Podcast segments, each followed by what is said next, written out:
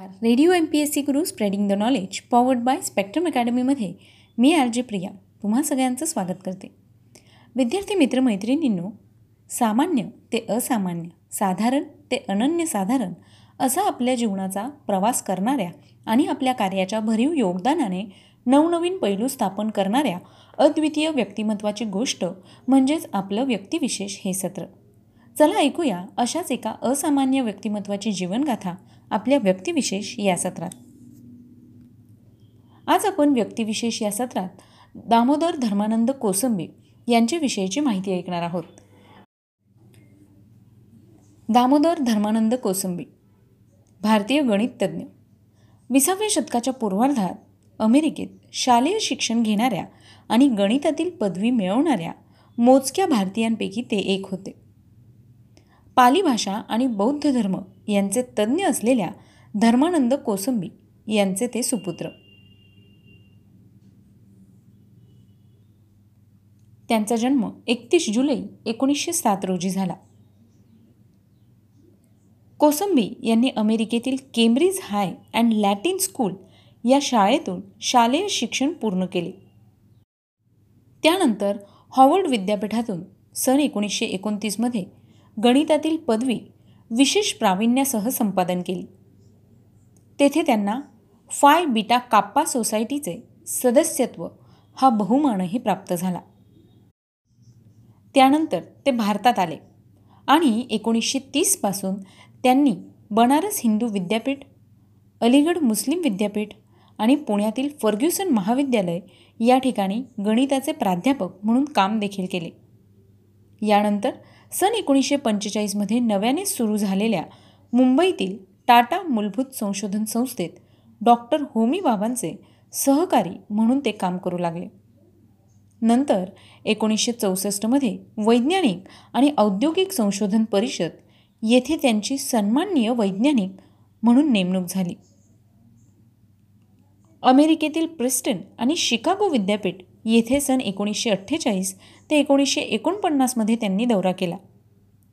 यावेळी सापेक्षतावादाच्या अभ्यासासाठी उपयुक्त असलेल्या प्रदिश विश्लेषण म्हणजेच टेन्सर ॲनालिसिस आणि पथ भूमिती म्हणजेच पाथ जॉमेट्री या शाखांमध्ये त्यांचं संशोधन असल्याने त्यांनी प्रिस्टन विद्यापीठात आईन्स्टाईन यांच्याशीही प्रदीर्घ चर्चा केली. शिकोगो विद्यापीठात भूमितीचे अभ्यागत प्राध्यापक या नात्याने प्रदेश विश्लेषणासंबंधीच्या अभ्यासक्रमात सन एकोणीसशे एकोणपन्नासमध्ये त्यांनी छत्तीस व्याख्याने दिली.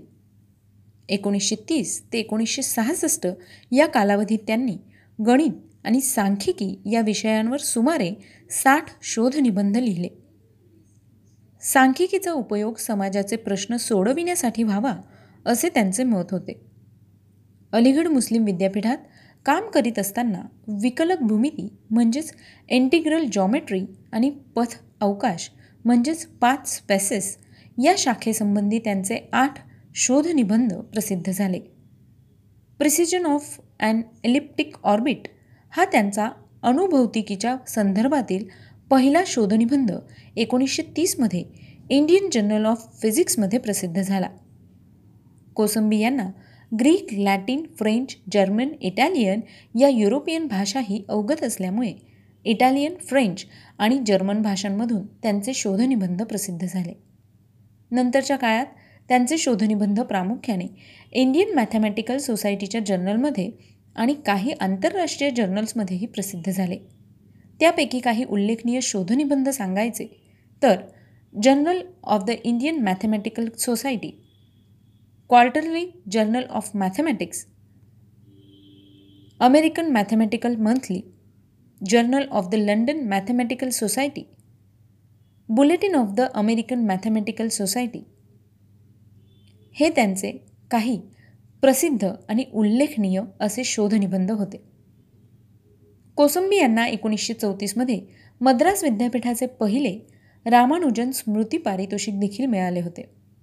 डॉक्टर होमी बाबा यांच्या वडिलांच्या स्मरणार्थ दिल्या गेलेल्या भाभा पारितोषिकाचंही एकोणीसशे सत्तेचाळीसमध्ये ते मानकरी ठरले. शुद्ध गणित आणि सांख्यिकी या व्यतिरिक्त सांख्यिकी पद्धतींचा उपयोग करून त्यांनी नाणकशास्त्राचा विशेष अभ्यास केला. करंट सायन्स या जर्नलमध्ये एकोणीसशे चाळीस साली a statistical study of the weights of the old Indian punchmark coins हा शोधनिबंध त्यांनी प्रकाशित केला आणि पाठोपाठ संबंधित या विषयावर आणखी काही शोधनिबंध देखील प्रसिद्ध केले. प्राचीन भारताचा इतिहास संस्कृत साहित्य आणि पुरातत्वविद्या या विषयांवरही त्यांनी सखोल संशोधन केलं.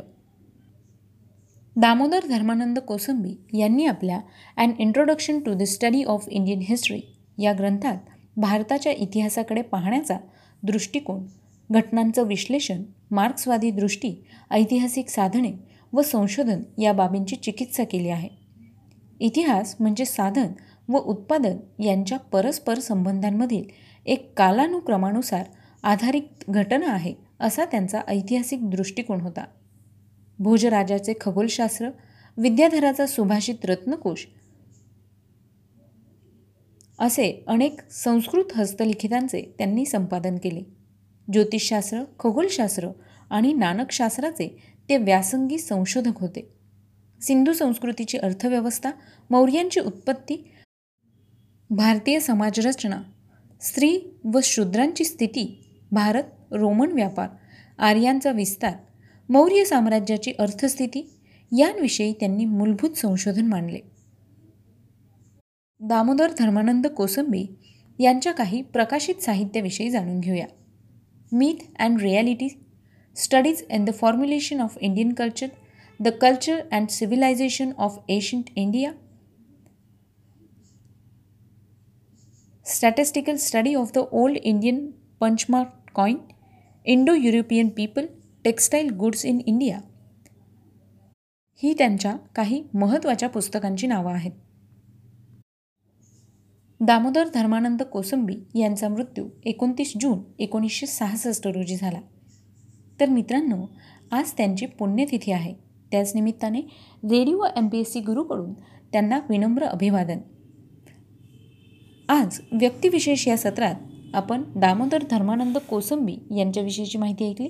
ही माहिती तुम्हाला कशी वाटली ते आम्हाला नक्की कळवा. त्यासाठीच आमचा व्हॉट्सअप क्रमांक आहे शहाऐंशी अठ्ठ्याण्णव शहाऐंशी अठ्ठ्याण्णव ऐंशी म्हणजेच eight six nine eight eight six nine eight eight zero सोबतच तुम्ही आमचं व्यक्तिविशेष हे सत्र आमच्या स्पॉटीफाय म्युझिक ॲप किंवा अँकर एफ एम आणि गुगल पॉडकास्टवर देखील radio M P S C Guru podcast यामध्ये ऐकू शकता. चला तर मग मी आरजे प्रिया तुम्हा सगळ्यांची रजा घेते. पुन्हा भेटूया उद्याच्या व्यक्तिविशेष या सत्रात. पुन्हा एका नवीन व्यक्तीची जीवनगाथा ऐकण्यासाठी. तोपर्यंत सुरक्षित राहा काळजी घ्या. आणि हो ऐकायला विसरू नका radio M P S C Guru spreading the knowledge powered by Spectrum academy नमस्कार मी R Priya radio M P S C Guru spreading the knowledge powered by Spectrum अकॅडमीमध्ये तुम्हा सर्वांचं मनापासून स्वागत करते. विद्यार्थी मित्रांनो आपण व्यक्तिविशेष या सत्रामध्ये सगळ्याच क्षेत्रात ज्या व्यक्तींनी उल्लेखनीय कामगिरी केली आहे त्यांचा जीवनप्रवास जाणून घेण्याचा प्रयत्न करत असतो. हिंदी साहित्य क्षेत्रातील सगळ्यात मोठं नाव म्हणजे मुंशी प्रेमचंद. मुंशी प्रेमचंद हे हिंदी व उर्दू साहित्यातील नावाजलेले लेखक होते. त्यांना उपन्यास सम्राट म्हणून देखील गौरवले गेले होते. प्रेमचंद यांनी एकोणीसशे तेरा ते एकोणीसशे एकतीसपर्यंत एकूण दोनशे चोवीस कथा शंभर लेख आणि अठरा कादंबऱ्या लिहिल्या. त्यांची पहिली कादंबरी असरारे महाबीद ही उर्दू भाषेत होती. ती उर्दू साप्ताहिक आवाज हे खल्क यामध्ये आठ ऑक्टोबर एकोणीसशे तीनपासून क्रमशः प्रसिद्ध झाली. तर त्यांची शेवटची कादंबरी मंगलसूत्र ही अपुरी राहिली. मुन्शी प्रेमचंद यांचा जन्म एकतीस जुलै अठराशे ऐंशी रोजी वाराणसी जिल्ह्यातील लम्ही या गावी झाला. विद्यार्थी मित्रांनो आज त्यांचा जन्मदिन आहे. त्याच निमित्ताने आपण त्यांच्या जीवनकार्याविषयी सविस्तर माहिती जाणून घेणार आहोत. प्रेमचंद यांनी महात्मा गांधींच्या विचारांनी प्रेरित होऊन आपली नोकरी सोडली होती व आपली पहिली कादंबरी हिंदुस्थानवरील ब्रिटिश सत्तेच्या जुलमाची आणि भारतीयांच्या गुलामगिरीवर लिहिली. ती जेव्हा पुस्तक रूपाने प्रसिद्ध झाली तेव्हा ही कादंबरी जप्त करण्यात आली होती. मात्र देशद्रोहाच्या गुन्ह्याखाली अटक होण्यापासून प्रेमचंद वाचले. त्यानंतर त्यांनी आपले नबाब धनपतराय हे नाव बदलून प्रेमचंद करून घेतले. त्यांच्या या पहिल्या कादंबरीचं नाव होतं असरारे महाबीत आणि जी उर्दू भाषेत होती. ही कादंबरी उर्दू साप्ताहिक आवाज ए खल्क यामध्ये आठ ऑक्टोबर एकोणीसशे तीनपासून क्रमशः प्रसिद्ध झाली होती. विद्यार्थी मित्रांनो मुन्शी प्रेमचंद यांचं खरं नाव होतं धनपतराय श्रीवास्तव. पण नंतर त्यांनी प्रेमचंद या टोपण नावाने लिखाण करायला सुरुवात केली. एकोणीसशे एकवीसपर्यंत प्रेमचंद शिक्षण खात्यात डेप्युटी कलेक्टर म्हणून नोकरी करीत होते. मात्र त्यानंतर ते बनारसला परतले आणि त्यांनी फक्त देशमुक्तीच्या संघर्षाकरिता आपली लेखणी चालवण्याचे ठरवले. एकोणीसशे तेवीसमध्ये त्यांनी सरस्वती प्रेसची स्थापना देखील केली. प्रेसच्या खर्चासाठी कर्ज मिळवण्याच्या उद्देशाने प्रेमचंद मुंबईला आले व त्यांनी एक चित्रपट कथा लिहून दिली. चित्रपटात त्यांनी मजुराच्या बापाची भूमिका देखील केली होती. मात्र वर्षभरात प्रेमचंद परत गेले. प्रेमचंद हे लेखणीचा शिपाई म्हणून ओळखले जात. त्यांनी बरेच कथासंग्रह अनुवाद कादंबऱ्या बालसाहित्य लिहिले आहे. त्यांच्या साहित्याविषयी थोडक्यात माहिती घेऊया. अग्निसमाधी असरारे मुआबीत अहंकार कर्मभूमी कायाकल्प कुत्ते की कहाणी कृष्णा गबन गोदान चांदी की डिबिया जंगल की कहाणिया तालस्ताय की कहाणिया दुर्गादास नमक का दरोगा नवजीवन नवनिधी निर्मला न्याय पांच फूल पिता के पत्र पुत्री के नाम प्रतापचंद्र प्रतिज्ञा प्रेमतीर्थ प्रेमचतुर्थी प्रेम चतुर्थी प्रेम द्वादशी प्रेम पौर्णिमा प्रेम पंचमी प्रेम पचिसी प्रेम प्रमोद प्रेम प्रसून प्रेमा प्रेमाश्रम प्रेरणा बँक का दिवाला मंगलसूत्र ही त्यांची शेवटची कादंबरी होती. असे बरेच कथासंग्रह आणि कादंबऱ्या त्यांनी लिहिले होते. याचबरोबर मनमोदक महात्मा शेख साधी रंगभूमी रामचर्चा वरदान शांती श्यामा सप्तसरोज सप्तसुमन समरयात्रा सुखदास सृष्टिका आरंभ सेवा सदन सोजे वतन स्वराज के फायदे हडताल ही सुद्धा त्यांची काही पुस्तकं त्यांनी प्रकाशित केलेली आहेत. प्रेमचंद्र आधुनिक हिंदी साहित्याचे पितामह म्हणून ओळखले जातात. एकोणीसशे एकपासून त्यांच्या साहित्यिक जीवनाचा आरंभ सुरू झाला. पण त्यांची पहिली हिंदी कथा सरस्वती पत्रिकेत डिसेंबरच्या अंकात एकोणीसशे पंधरामध्ये सौत या नावाने प्रकाशित झाली. त्यांचा पहिला कथासंग्रह सोजेवतन. देशभक्तीच्या भावनेने ओतप्रोत असल्याने त्यांच्या पुस्तकांवर इंग्रज सरकारने बंदी घातली व अशा प्रकारचं लेखन करू नये म्हणून त्यांना बजावण्यात आलं. मरणोपरांत त्यांची कथा मानस सरोवर या नावाने आठ खंडांमध्ये प्रकाशित झाली.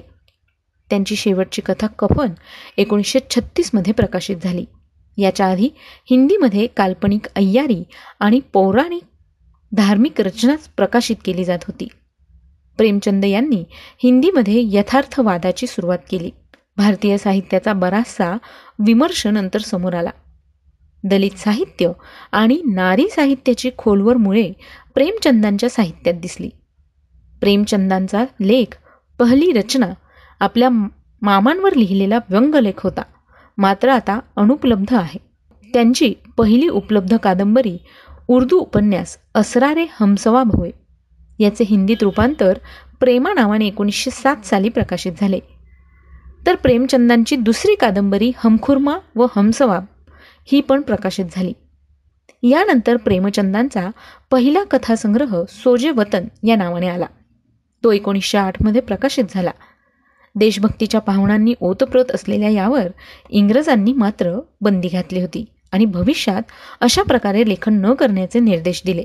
या कारणांनी त्यांना नाव बदलून लेखन करावे लागले. प्रेमचंद या नावाने त्यांची पहिली कथा बडे घर की बेटी जमाना पत्रिकामध्ये डिसेंबर एकोणीसशे दहाच्या अंकात प्रकाशित झाली. कथासम्राट प्रेमचंदांचे म्हणणे होते की साहित्यकार देशभक्ती आणि राजनीतीच्या मागे जाणारी सच्चाई नाही तर त्याच्यापुढे मशाल दाखवत चालणारी सच्चाई आहे. हे सत्य त्यांच्या साहित्यातून दिसून येते.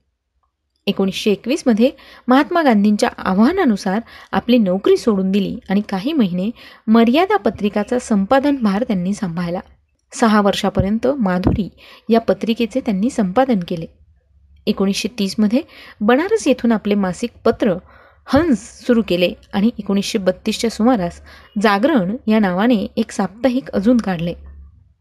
त्यांनी लखनौमध्ये एकोणीसशे छत्तीस साली झालेल्या अखिल भारतीय प्रगतिशील लेखक संघ संमेलनाचे ते अध्यक्ष देखील होते.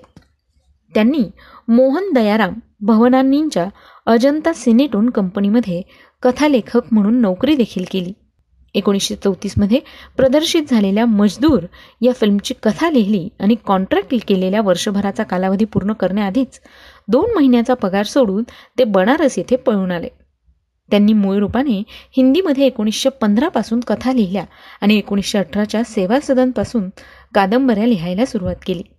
प्रेमचंदांची पहिली कादंबरी उर्दूत असरारे महाबीद उर्फ देवस्थान रहस्य उर्दू साप्ताहिक आवाज ए खल्कमध्ये आठ ऑक्टोबर एकोणीसशे तीन ते एक फेब्रुवारी एकोणीसशे पाचपर्यंत धारावाहिक या रूपाने प्रकाशित झाली. कर्मभूमी गोदान निर्मला या त्यांच्या कादंबऱ्या. याचबरोबर प्रेमाश्रम ही शेतकरी जीवनावरची त्यांची पहिली कादंबरी. हिचा सुद्धा पहिला मसुदा उर्दूमध्ये गोशाए आफियत या नावाने तयार झाला होता. पण ती पहिल्यांदा हिंदीत प्रकाशित झाली. ही कादंबरी अवधच्या शेतकरी आंदोलनादरम्यान लिहिली गेली. यानंतर बन रंगभूमी सेवा सदन हमखुर्मा व हमसवाब या देखील त्यांच्या उल्लेखनीय कादंबऱ्या आहेत आणि ह्या नक्की वाचण्यासारख्या आहेत. याचबरोबर त्यांनी अनेक कथा देखील लिहिल्या. प्रेमचंदांच्या अनेक कथांमध्ये निम्न व मध्यम वर्गाचे चित्रण आहे. डॉक्टर कमल किशोर गोयंकाने प्रेमचंदांच्या सर्व हिंदी उर्दू कथांना प्रेमचंद कथा रचनावली नावाने प्रकाशित केल्या.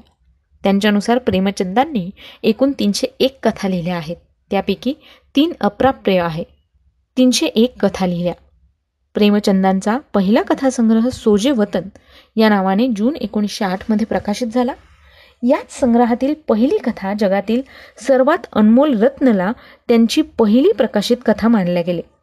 डॉक्टर गोयंकांच्या मते कानपूरहून निघालेल्या उर्दू मासिक पत्रिका जमानाच्या एप्रिलच्या अंकात प्रसिद्ध झालेली सांसारिक प्रेम और देशप्रेम या वास्तवात त्यांची पहिली कथा प्रकाशित झाली होती.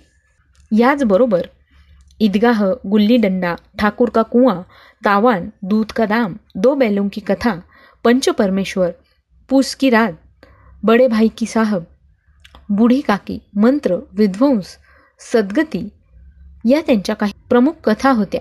तर नवनिधी प्रेमचंदजी की लोकप्रिय कथा प्रेम द्वादशी प्रेम पचिशी प्रेम पौर्णिमा प्रेम प्रतिमा मानस सरोवर सप्तसरोज समर यात्रा हे त्यांचे काही नावाजलेले कथासंग्रह होते. याचबरोबर त्यांनी करबला प्रेम की वेदी आणि संग्राम ही नाटके देखील लिहिली. याचबरोबर प्रेमचंद हे एक यशस्वी अनुवादक देखील होते. दुसऱ्या भाषांच्या ज्या लेखकांनी त्यांना प्रभावित केले त्यांच्या कृतींचा त्यांनी अनुवाद देखील केला. एकोणीसशे तेवीसमध्ये टॉलस्टॉयच्या कथा एकोणीसशे तीसमध्ये गाल्सवर्दीच्या हडताल एकोणीसशे एकतीसमध्ये चांदी की डिबिया एकोणीसशे एकतीसमध्येच न्याय या नावांनी अनुवाद देखील केले. त्यांनी रतननाथ सरशार यांची उर्दू कादंबरी फसाने आझादचा हिंदी अनुवाद आझाद या नावाने केला आणि हा अनुवाद खूप गाजला देखील. याचबरोबर त्यांनी काही समीक्षणे देखील केली आहेत. यामध्ये प्रेमचंदांच्या साहित्याची वैशिष्ट्ये याचबरोबर त्यांनी हिंदीमध्ये देखील काही समीक्षणे केली आहेत. मग प्रेमचंदांना मुंशी प्रेमचंद का म्हणतात? प्रेमचंदांना मुंशी प्रेमचंद या नावाने ओळखले जाते. प्रेमचंदांच्या नावाला मुंशी कधी आणि केव्हा चिकटले? तर या विषयावर बहुतेक लोक हेच मानतात की सुरुवातीला प्रेमचंद अध्यापक होते आणि त्यावेळी अध्यापकांना मुंशी म्हटले जात असे. आणि त्यामुळेच प्रेमचंदांच्या नावापुढे मुंशी हे नाव लावलं गेलं. हिंदी साहित्यातील या थोर लेखकाचा आठ ऑक्टोबर एकोणीसशे छत्तीस रोजी मृत्यू झाला. तर विद्यार्थी मित्रांनो जर तुम्हाला हिंदी साहित्य वाचायचं असेल तर मी तुम्हाला नक्कीच सुचवू इच्छिते की मुंशी प्रेमचंद यांचं साहित्य जरूर वाचा. तेव्हा मित्रांनो आता वेळ आली आहे रजा घेण्याची. पुन्हा भेटूया उद्याच्या व्यक्तिविशेष या सत्रात अशाच एका व्यक्तीची जीवनगाथा ऐकण्यासाठी. तोपर्यंत तुम्ही radio M P S C Guru podcast Spotify music app अँकर एफ एम किंवा मग गुगल पॉडकास्ट आणि रेडिओ पब्लिकवर सुद्धा ऐकू शकता. आणि हो तुम्हाला सतत अपडेट द्यावे याकरता आम्ही आमचं फेसबुक आणि इंस्टाग्रामचे पेजेससुद्धा अपडेट केलेले आहेत. तेव्हा radio M P S C Guru आणि स्पेक्ट्रम अकॅडमी हे पेजेस लाईक फॉलो आणि शेअर करायला विसरू नका. मी आर जे प्रिया तुम्हा सगळ्यांची रजा घेते. पुन्हा भेटू उद्याच्या व्यक्तिविशेष या सत्रात. तोपर्यंत सुरक्षित रहा काळजी घ्या आणि अर्थातच तुमचा आजचा शनिवार आणि रविवार मस्त एन्जॉय करा.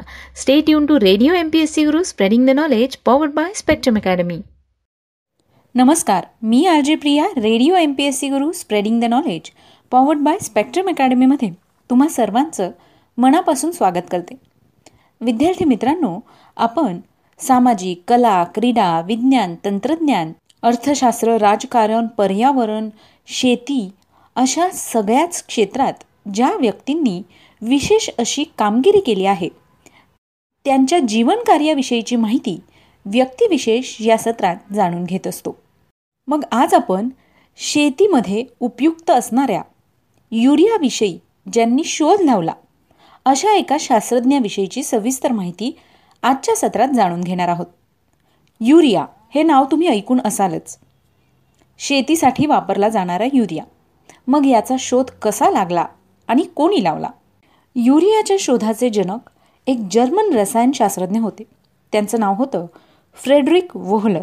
यांचा जन्मदिन आहे. फ्रेडरिक वोहलर यांनी वैद्यकशास्त्रात पदवी घेतली होती. परंतु त्यांनी संशोधन केलं ते रसायनशास्त्रात. आणि यानंतर शोध लागला अमोनियम सायनेटचा म्हणजेच युरियाचा. युरियाचा शोध सतराशे सत्तावीस साली लागला आणि त्यानंतर तब्बल शंभर वर्षांनी युरिया प्रयोगशाळेत तयार करण्यात आला.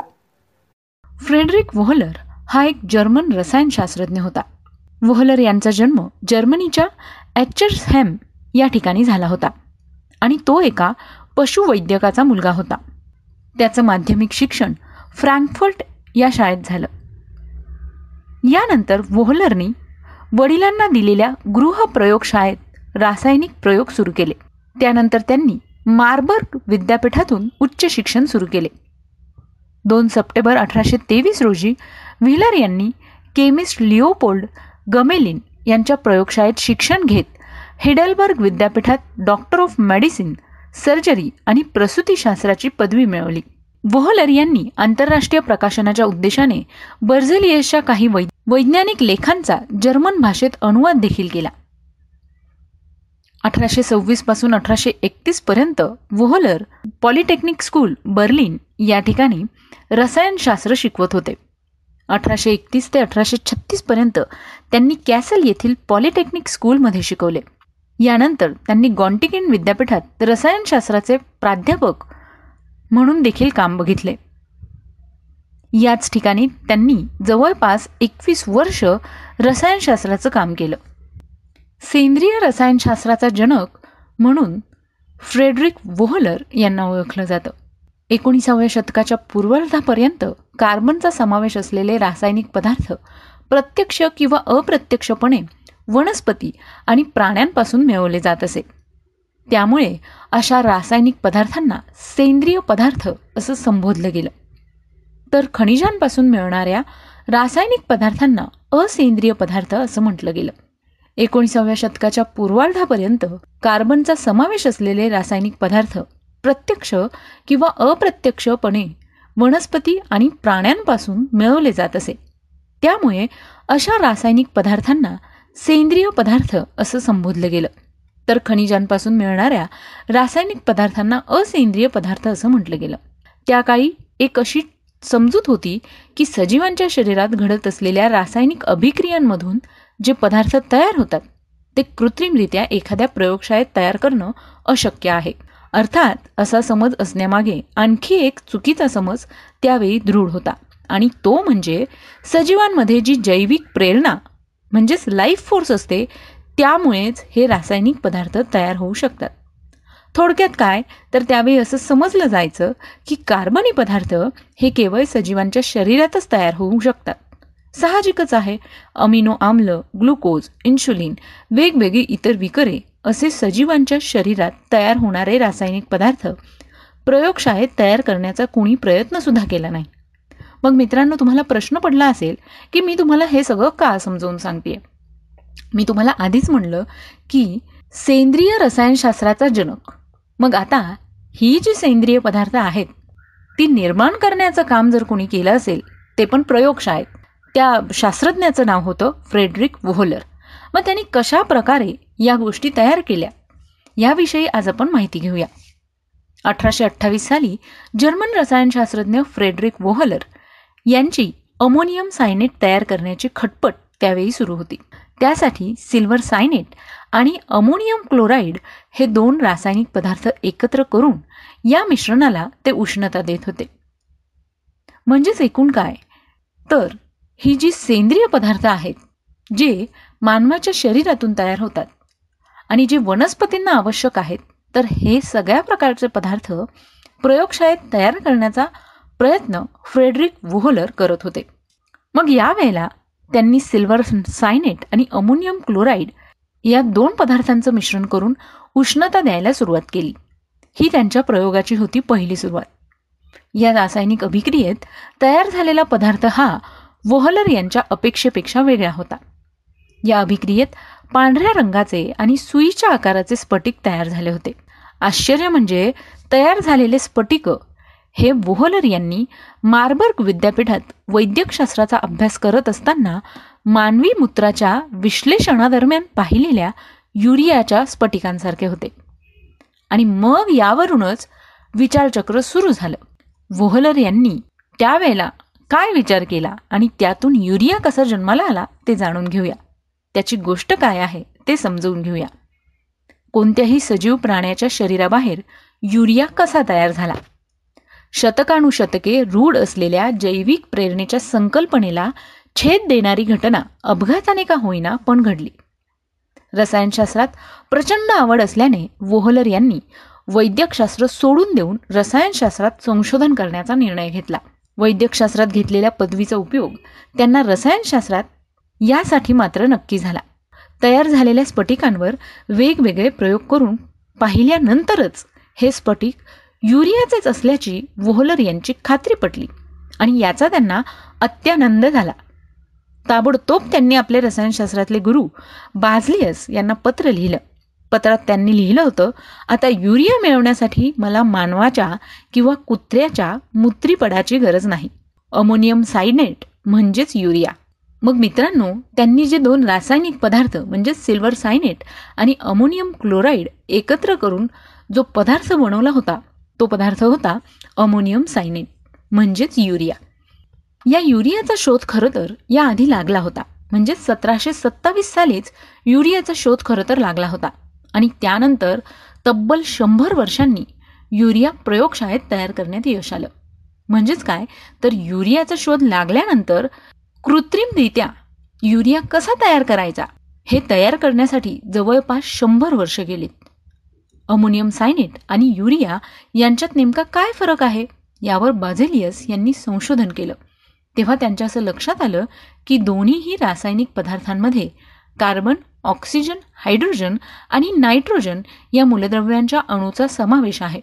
एवढंच नव्हे तर दोन्ही पदार्थांमध्ये असलेल्या या मूलद्रव्यांच्या अणूंची संख्यासुद्धा सारखी आहे.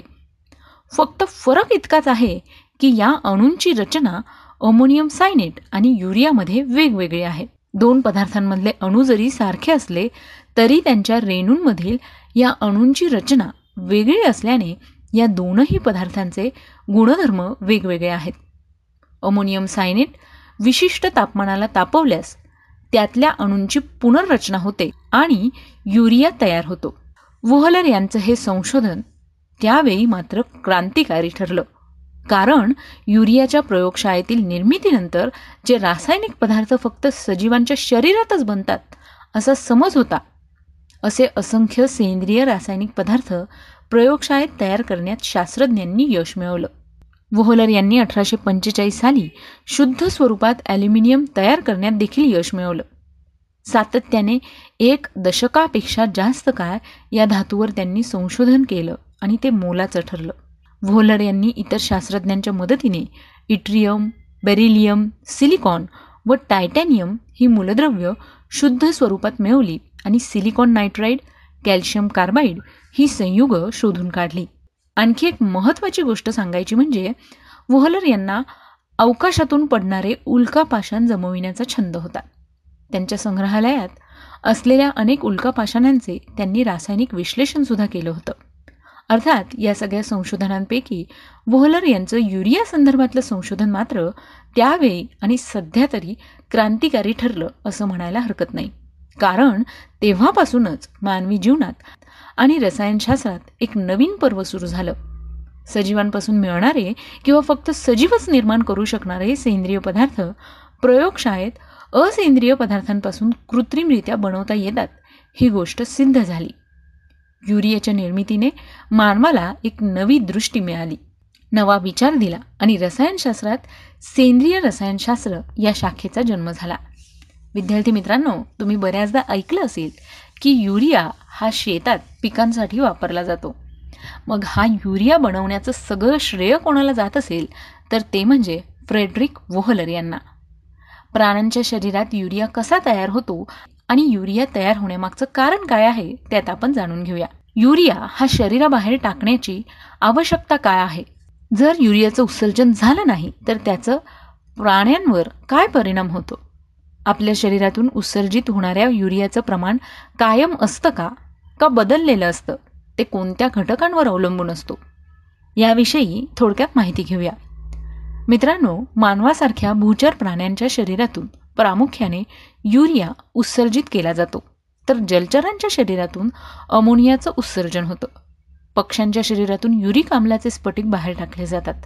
असा भेद असण्यामागचं मग कारण काय आहे? तर मित्रांनो वोहलर यांनी जी पद्धत वापरून युरिया तयार केला ती पद्धत युरियाचं मोठ्या प्रमाणात उत्पादन घेण्यासाठी योग्य नाही असं लक्षात येतं. युरियाचं उत्पादन मोठ्या प्रमाणावर करण्यासाठी कोणती पद्धत वापरली जाते याविषयी सुद्धा आपण नंतर जाणून घेऊया. युरियाचा उपयोग खत म्हणून का केला जातो? खत म्हणून वापरण्याऐवजी युरियाचा उपयोग कशासाठी केला जातो?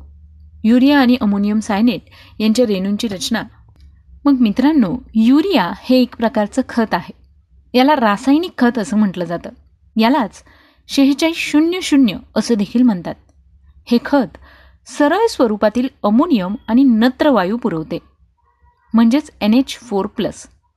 सकारात्मक चार्ज असलेल्या अमोनियम आयन हा नॉन व्होलॅटाईल म्हणजेच अस्थिर आहे. नायट्रोजनच्या दोन प्रकारांपैकी एक आहे जो वनस्पतींचे शोषून घेतो. आणि दुसरा प्रकार नायट्रेट आहे. सामान्यपणे वापरल्या जाणाऱ्या सुक्या खतांमध्ये युरिया खत नायट्रोजनचा सर्वात मोठा स्रोत आहे. युरिया हे एक कार्बनी संयोग असून हा पदार्थ रंगहीन आणि स्फटिकी असतो. युरियात शेहेचाळीस पूर्णांक सात टक्के इतका नायट्रोजन असतो व तो सहजरित्या जमिनीत अमोनियात रूपांतरित होतो. म्हणून इतर नायट्रोजनयुक्त खतांपेक्षा तो जास्त उपयुक्त आहे. आणि शिवाय किमतीच्या दृष्टीने देखील इतर खतांपेक्षा स्वस्त आणि जास्त उपयुक्त आहे. वनस्पतींना अमोनियाची गरज भासते. शेतकरी बंधू रासायनिक खत म्हणून युरियाचा मोठ्या प्रमाणात शेतीसाठी वापर करताना दिसतात. तर विद्यार्थी मित्रांनो हा सगळ्यात महत्त्वाचा शोध लावणारा शास्त्रज्ञ म्हणजेच फ्रेडरिक वोहलर. याच्या कार्याविषयीची सविस्तर माहिती आज आपण आपल्या व्यक्तिविशेष या सत्रात जाणून घेतली. मला खात्री आहे की तुम्हाला ही माहिती नक्कीच उपयुक्त आणि फायदेशीर आहे. तेव्हा मित्रांनो ही माहिती तुम्ही आमच्या radio M P S C Guru पॉडकास्टवर देखील ऐकू शकता. त्याकरता तुम्हाला Spotify music app radio public अँकर एफ एम किंवा मग गुगल पॉडकास्टवर देखील ही माहिती अवेलेबल आहे. चला तर मग मित्रांनो मी आलजे प्रिया तुम्हा सगळ्यांची रजा घेते. पुन्हा भेटूया उद्याच्या व्यक्तिविशेष या सत्रात अशाच एका नवीन व्यक्तिविषयीची माहिती ऐकण्यासाठी. तोपर्यंत सुरक्षित रहा काळजी घ्या आणि अर्थातच ऐकत रहा radio M P S C Guru spreading the knowledge powered by Spectrum academy